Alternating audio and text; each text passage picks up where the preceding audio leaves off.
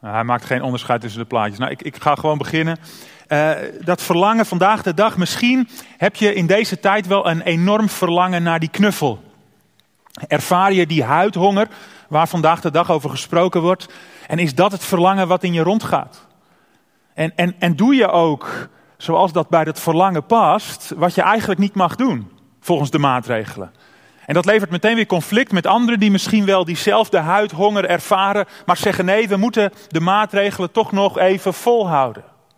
Misschien zeg je nee, ik heb helemaal niet zo'n verlangen naar huidcontact, naar, ik heb niet zo'n huidhonger. Ik heb veel meer een verlangen naar het einde van die hele pandemie. Ik heb een verlangen naar dat vaccin.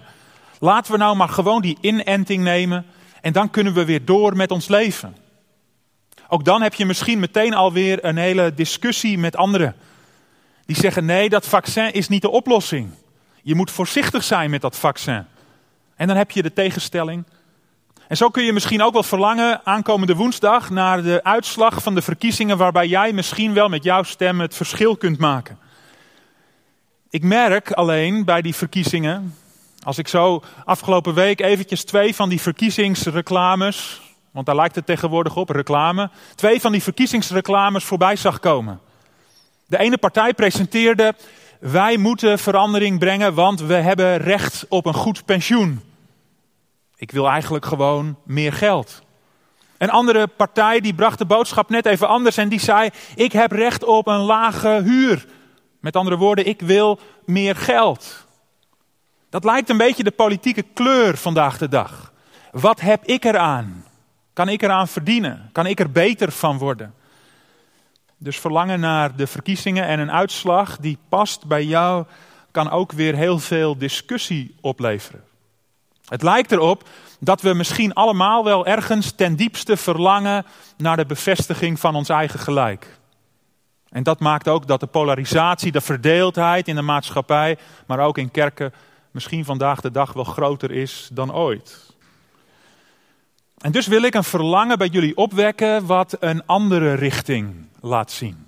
Een verlangen bij jullie opwekken wat zelf bij mij werd opgewekt in die brief, toen ik die brief las, die Paulus schrijft aan de gelovigen in Efeze. Ik lees met jullie uit Efeze 1, vers 15 tot en met vers 23. Er staat boven, Christus het hoofd van de gemeente.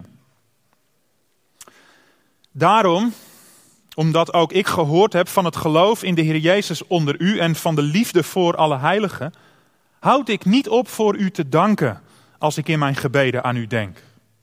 Opdat de God van onze Heer Jezus Christus, de Vader van de heerlijkheid, u de geest van wijsheid en van openbaring geeft in het kennen van Hem.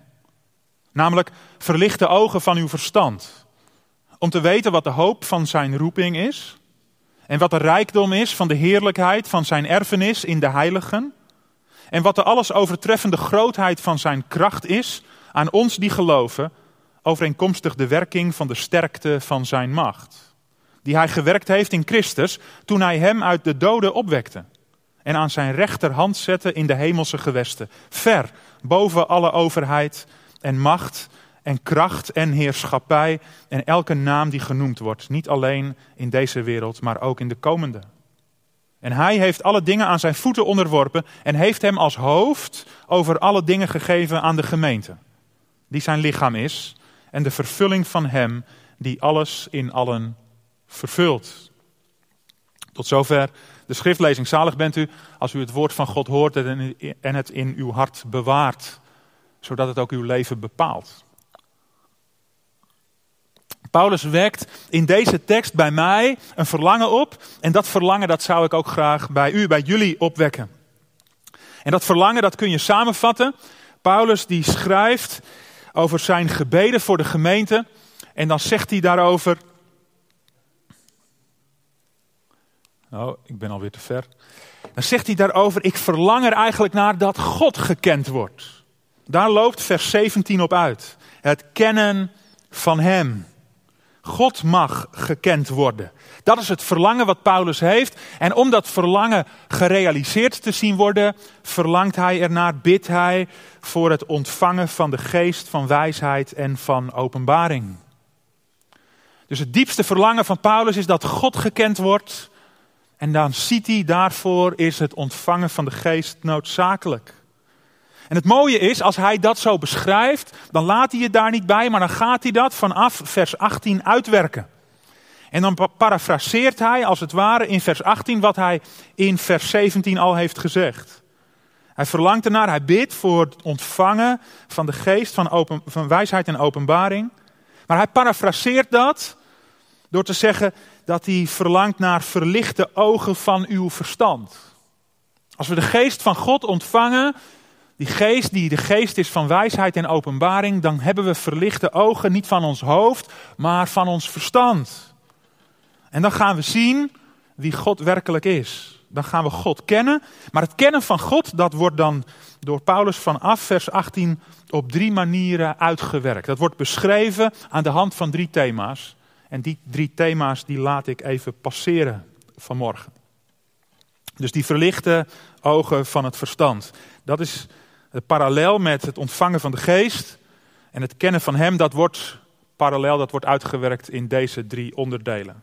In eerste plaats dat geweten wordt wat de hoop van zijn roeping is. De hoop van zijn roeping. Paulus verlangt ernaar dat in de gemeente het bewustzijn groter wordt en groeit van de hoop van zijn roeping. En bij zijn roeping, geschreven met een hoofdletter, gaat het dus natuurlijk niet over de roeping van Paulus. Maar het mooie is, het wordt wel met een hoofdletter geschreven, waardoor er gesuggereerd wordt dat het een roeping van God is. Toch is het niet de roeping van God, maar is het de roeping van de gelovigen. Die roeping is in die zin wel van God, dat hij bij God vandaan komt. Dus hij gaat van God uit, maar hij is gericht aan de gelovigen. En dus wordt het onze roeping. Kijk naar Efeze 4, vers 4, waar Paulus schrijft over de eenheid in de gemeente. En dan zegt hij, zoals u ook geroepen bent tot één hoop van uw roeping.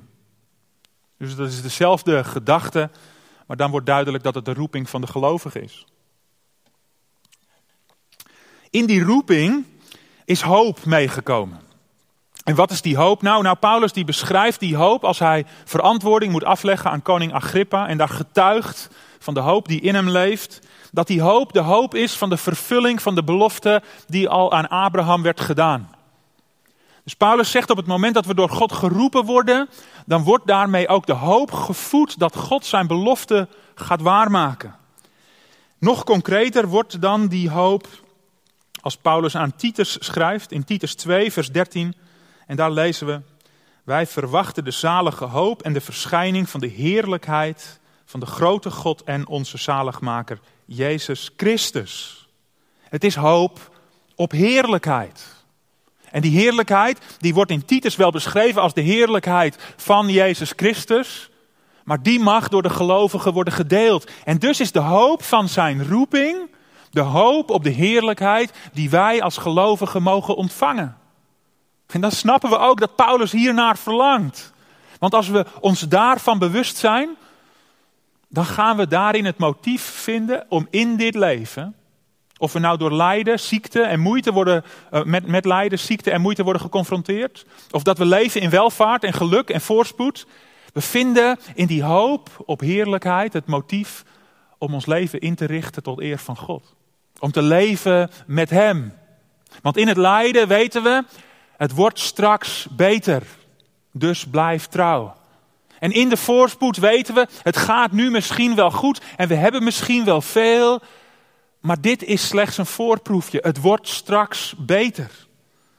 En dus is er bij Paulus het verlangen naar de hoop van zijn roeping, dat die gekend wordt.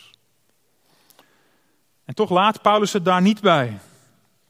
Paulus werkt verder uit wat hij verstaat onder het kennen van God. In de gemeente moet er niet alleen een bewustzijn zijn van de hoop van zijn roeping, maar daar moeten de mensen ook doordrongen zijn van de rijkdom, van de heerlijkheid van zijn erfenis. Nou, bij die erfenis kunnen we zeggen wat we ook bij die roeping zeiden. Die wordt wel zijn erfenis genoemd, maar die is voor de gelovigen.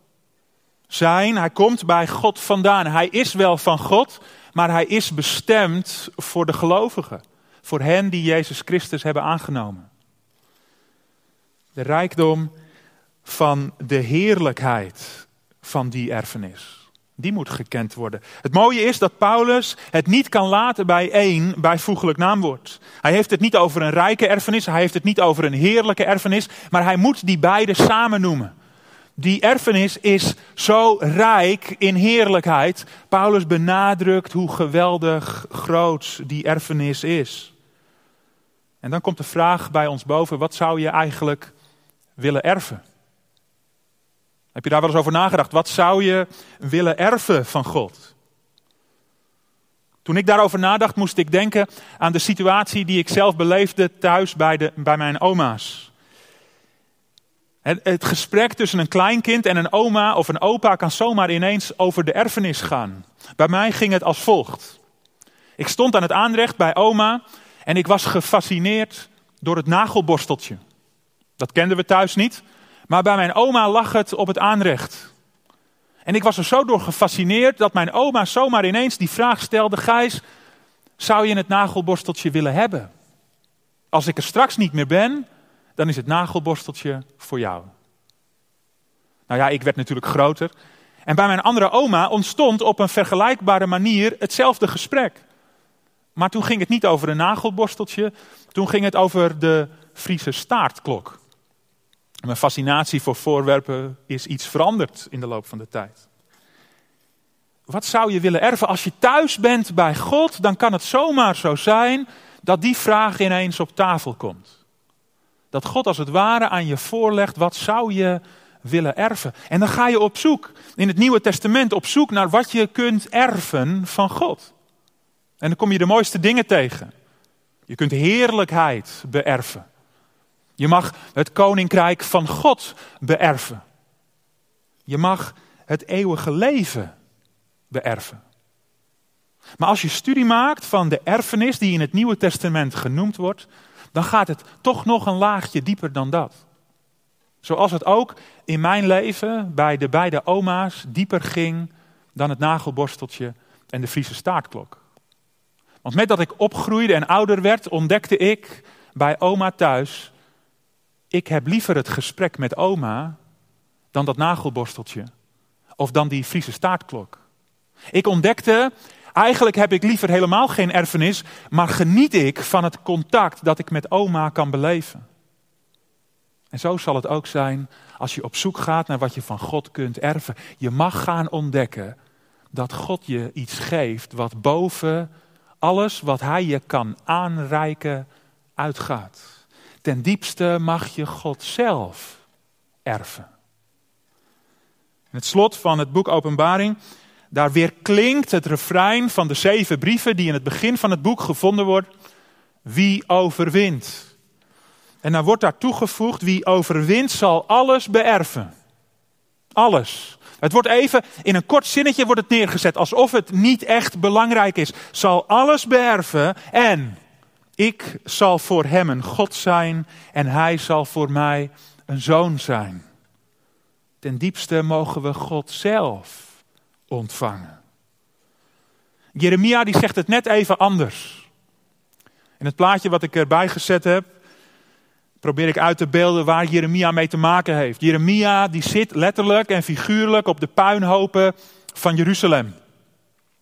Hij heeft meegemaakt dat de Babyloniërs de stad hebben verwoest, de tempel in puin hebben gelegd. En daarmee is ook de toekomst, het toekomstperspectief van dat volk van God vernietigd. Want een groot deel van de bevolking is gedeporteerd en ver buiten het beloofde land, ver bij de plek die God gekozen had voor de tempel vandaan, rijst de grote vraag: hebben we nog wel toekomst? Komt dit ooit nog goed? Diezelfde vraag die rijst in Jeruzalem. Als er een klein handjevol mensen is achtergebleven, dan rijst ook daar die vraag. En de puinhopen zijn letterlijk en figuurlijk voelbaar. En Jeremia begint te klagen in dat kleine boekje klaagliederen. En eigenlijk vinden we in dat hele boekje nauwelijks perspectief. Tot in het hart van het boek, daar kennen we de versen. Het zijn de gunstbewijzen des Heren dat we niet omgekomen zijn. Nieuw zijn ze elke morgen. Maar dan vervolgt Jeremia Een paar jaar geleden ontdekte ik de rijkdom van het vervolg van die bekende versen. Mijn erfdeel is de Heere, zegt mijn ziel, en daarom zal ik op hem hopen.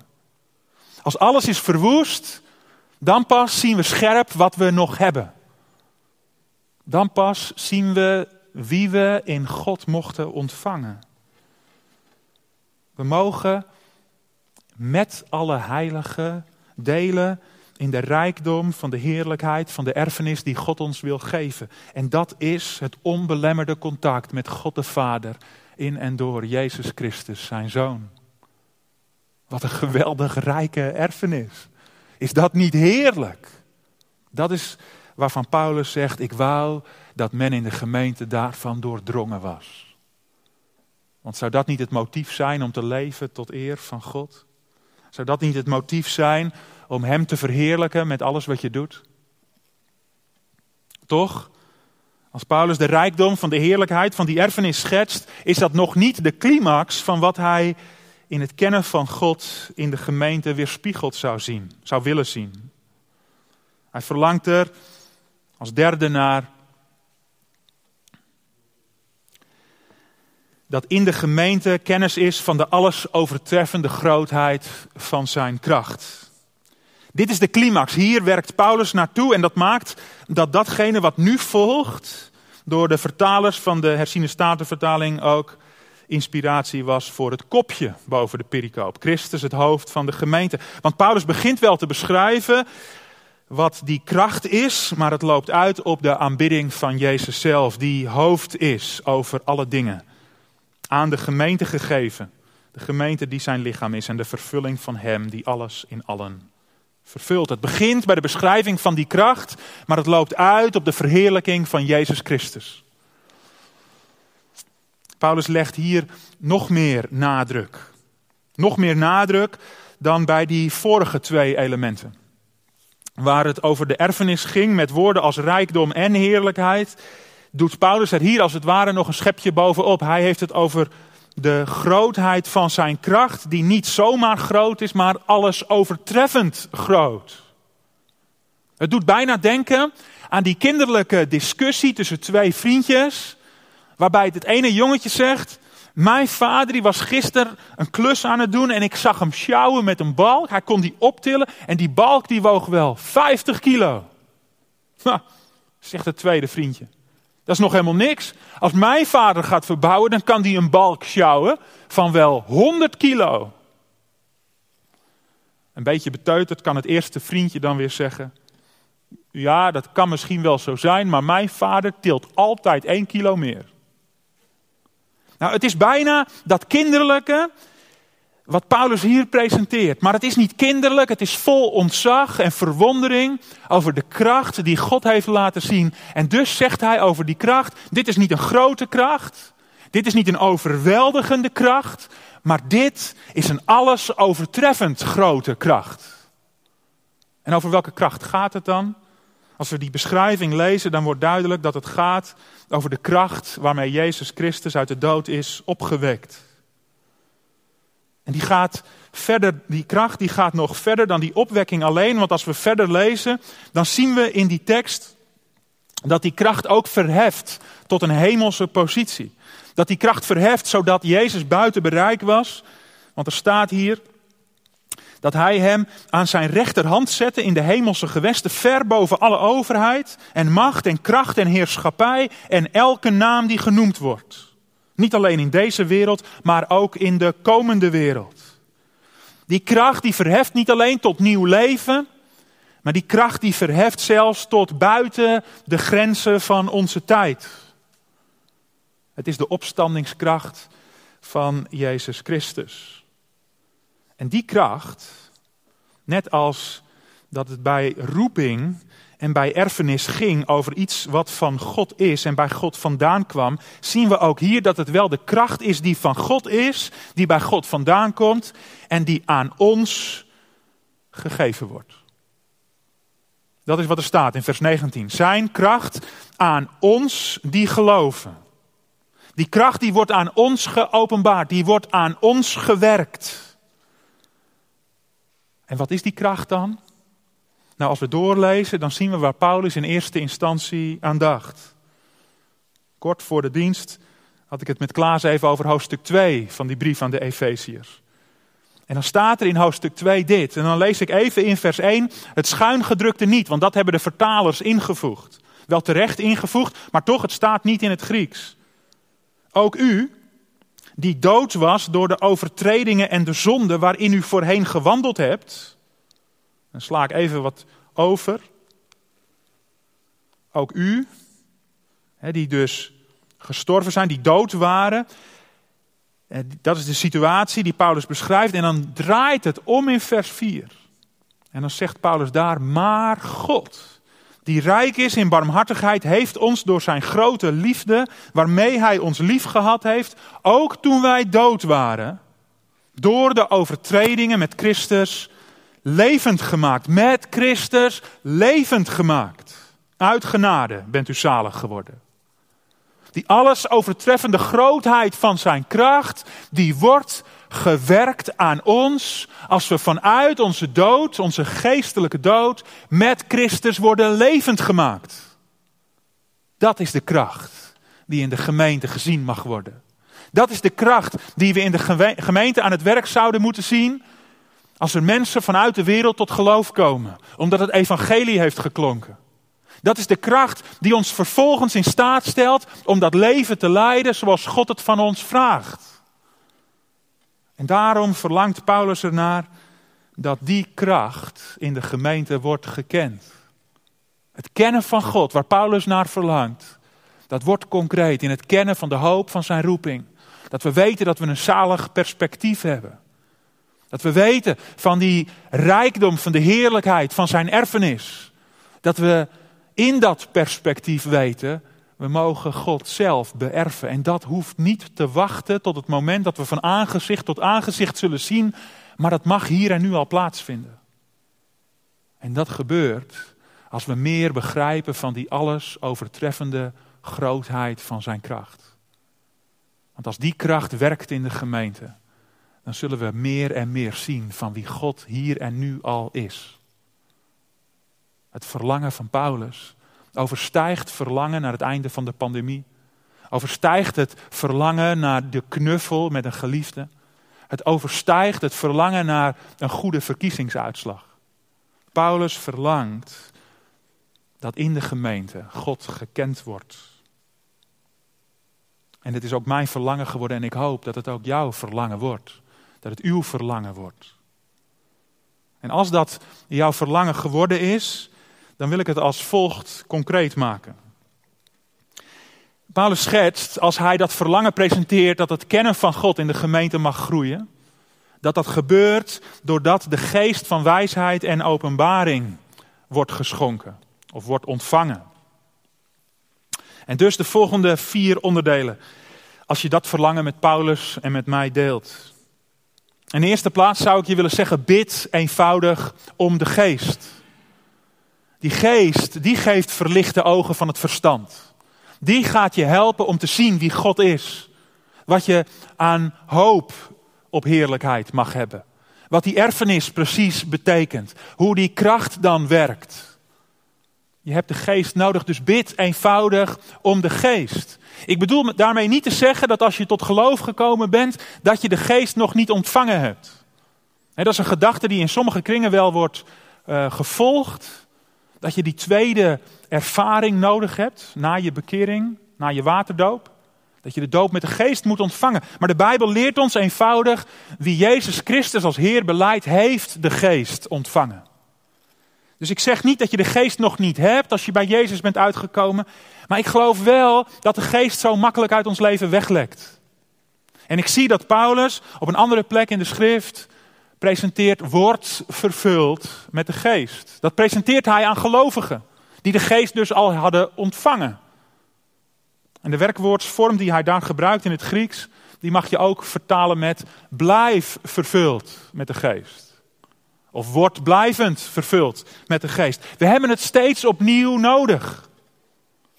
En wat zijn we rijk als we ontdekken dat Jezus zelf in Lucas 11 dan de uitnodiging doet om te bidden om de geest. Want dat doet hij met een belofte. Hij schetste daar dat wij als aardse vaders, slechte vaders, onze kinderen goede dingen kunnen geven. Dat God ver boven ons uitgaat. Hij als hemelse vader zal ons zeker de Heilige Geest geven als we Hem daarom vragen. Wat een geweldige bemoediging. We mogen vragen om de geest van wijsheid en openbaring, zodat we God beter leren kennen. Tweede toepassing. Die geest, die hier genoemd wordt de geest van wijsheid en openbaring, die kennen we breder in de schrift als de Heilige Geest. En dan kunnen we als het ware ruimte maken voor die geest door ons leven af te stemmen op zijn verlangen, op zijn appel. Ga een heilig leven leiden, zou ik je willen vragen. Ga een heilig leven leiden, zodat de geest meer ruimte krijgt. Ga voor jezelf afrekenen met datgene wat nu nog jouw hoop betekent. Waar je nu je verlangen naar hebt gericht. En ga ontdekken dat al die dingen die nu aan je kleven, die je nu als het ware naar beneden trekken, dat het namaak is. Dat het een slap, slap aftreksel is van datgene wat God je wil geven. En dat alle spullen die je verzamelt en alle mensen waar je aan hangt, dat het uiteindelijk niet kan geven waar je ten diepste naar op zoek bent. Ga een heilig leven leiden. Derde toepassing vanmorgen. Lees, herlees en bestudeer het woord van God. Ik verbaas me erover. Eh, ondertussen is de verbazing niet meer zo groot omdat ik het steeds opnieuw tegenkom. Maar eigenlijk is het onmogelijk, maar het gebeurt wel. Christenen vandaag de dag zijn zo slecht thuis in de Bijbel. Er wordt zo weinig gelezen. Ja, mensen hebben misschien op de telefoon een app en dan krijgen ze elke dag een tekst. En het is natuurlijk mooi dat je dag wordt gevuld en gekleurd door één tekst. Maar als je kennis van het woord van God afhangt van die ene tekst, dan ben je bijzonder arm. We hebben dat woord van God gekregen en we rekenen ons er niet, we, we weten niet half hoe rijk we met dat woord zijn. Broeders en zusters aan de andere kant van de wereld, die, die koesteren een fragment wat ze uit dat woord hebben. Maar wij, wij gaan ermee om alsof we, alsof we het heel vanzelfsprekend vinden en alsof het eigenlijk niets te zeggen heeft. We slaan het gemakkelijk dicht, we zetten het in de kast en we kijken er niet meer naar. Maar we noemen onszelf wel christen. En we denken dat we een heel goed beeld hebben van wie God is.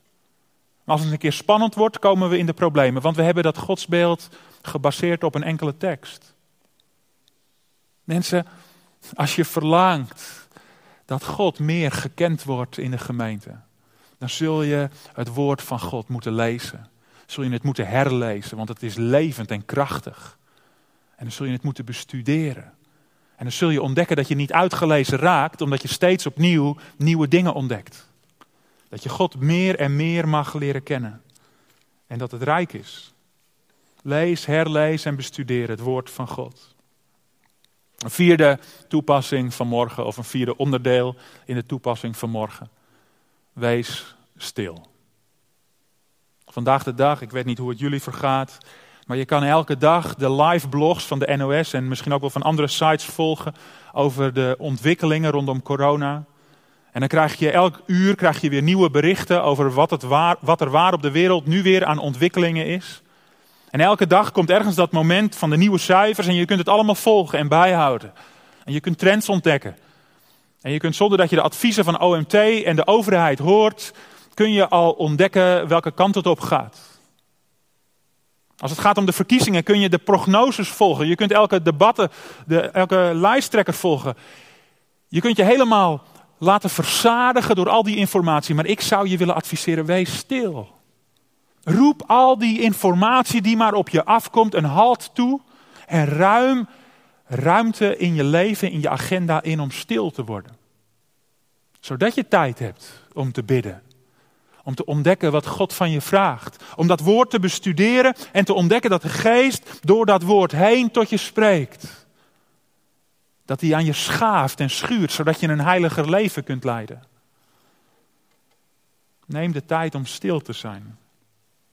Je zult ontdekken ook als je een dag de liveblogs niet gevolgd hebt, het is allemaal gewoon doorgegaan. Je zult ontdekken, als je de live blogs, als je de verkiezingsprognose niet elke dag volgt, er komt echt een uitslag. Neem de tijd om je te verdiepen in het woord van God, zodat je verlangen wordt opgewekt naar Hem. Als je Jezus echt hebt leren kennen, en als je verlangt naar die vrucht waar Paulus naar verlangt, het verlangen herkent wat Paulus bij ons wil opwekken, dan zul je je uitstrekken naar de geest van God. Dan zul je verlichte ogen van het verstand gaan ontdekken. Zodat God wordt gekend in jouw leven. Zodat je God mag laten zien. Zodat God ook buiten jou om gevolgd wordt. Amen.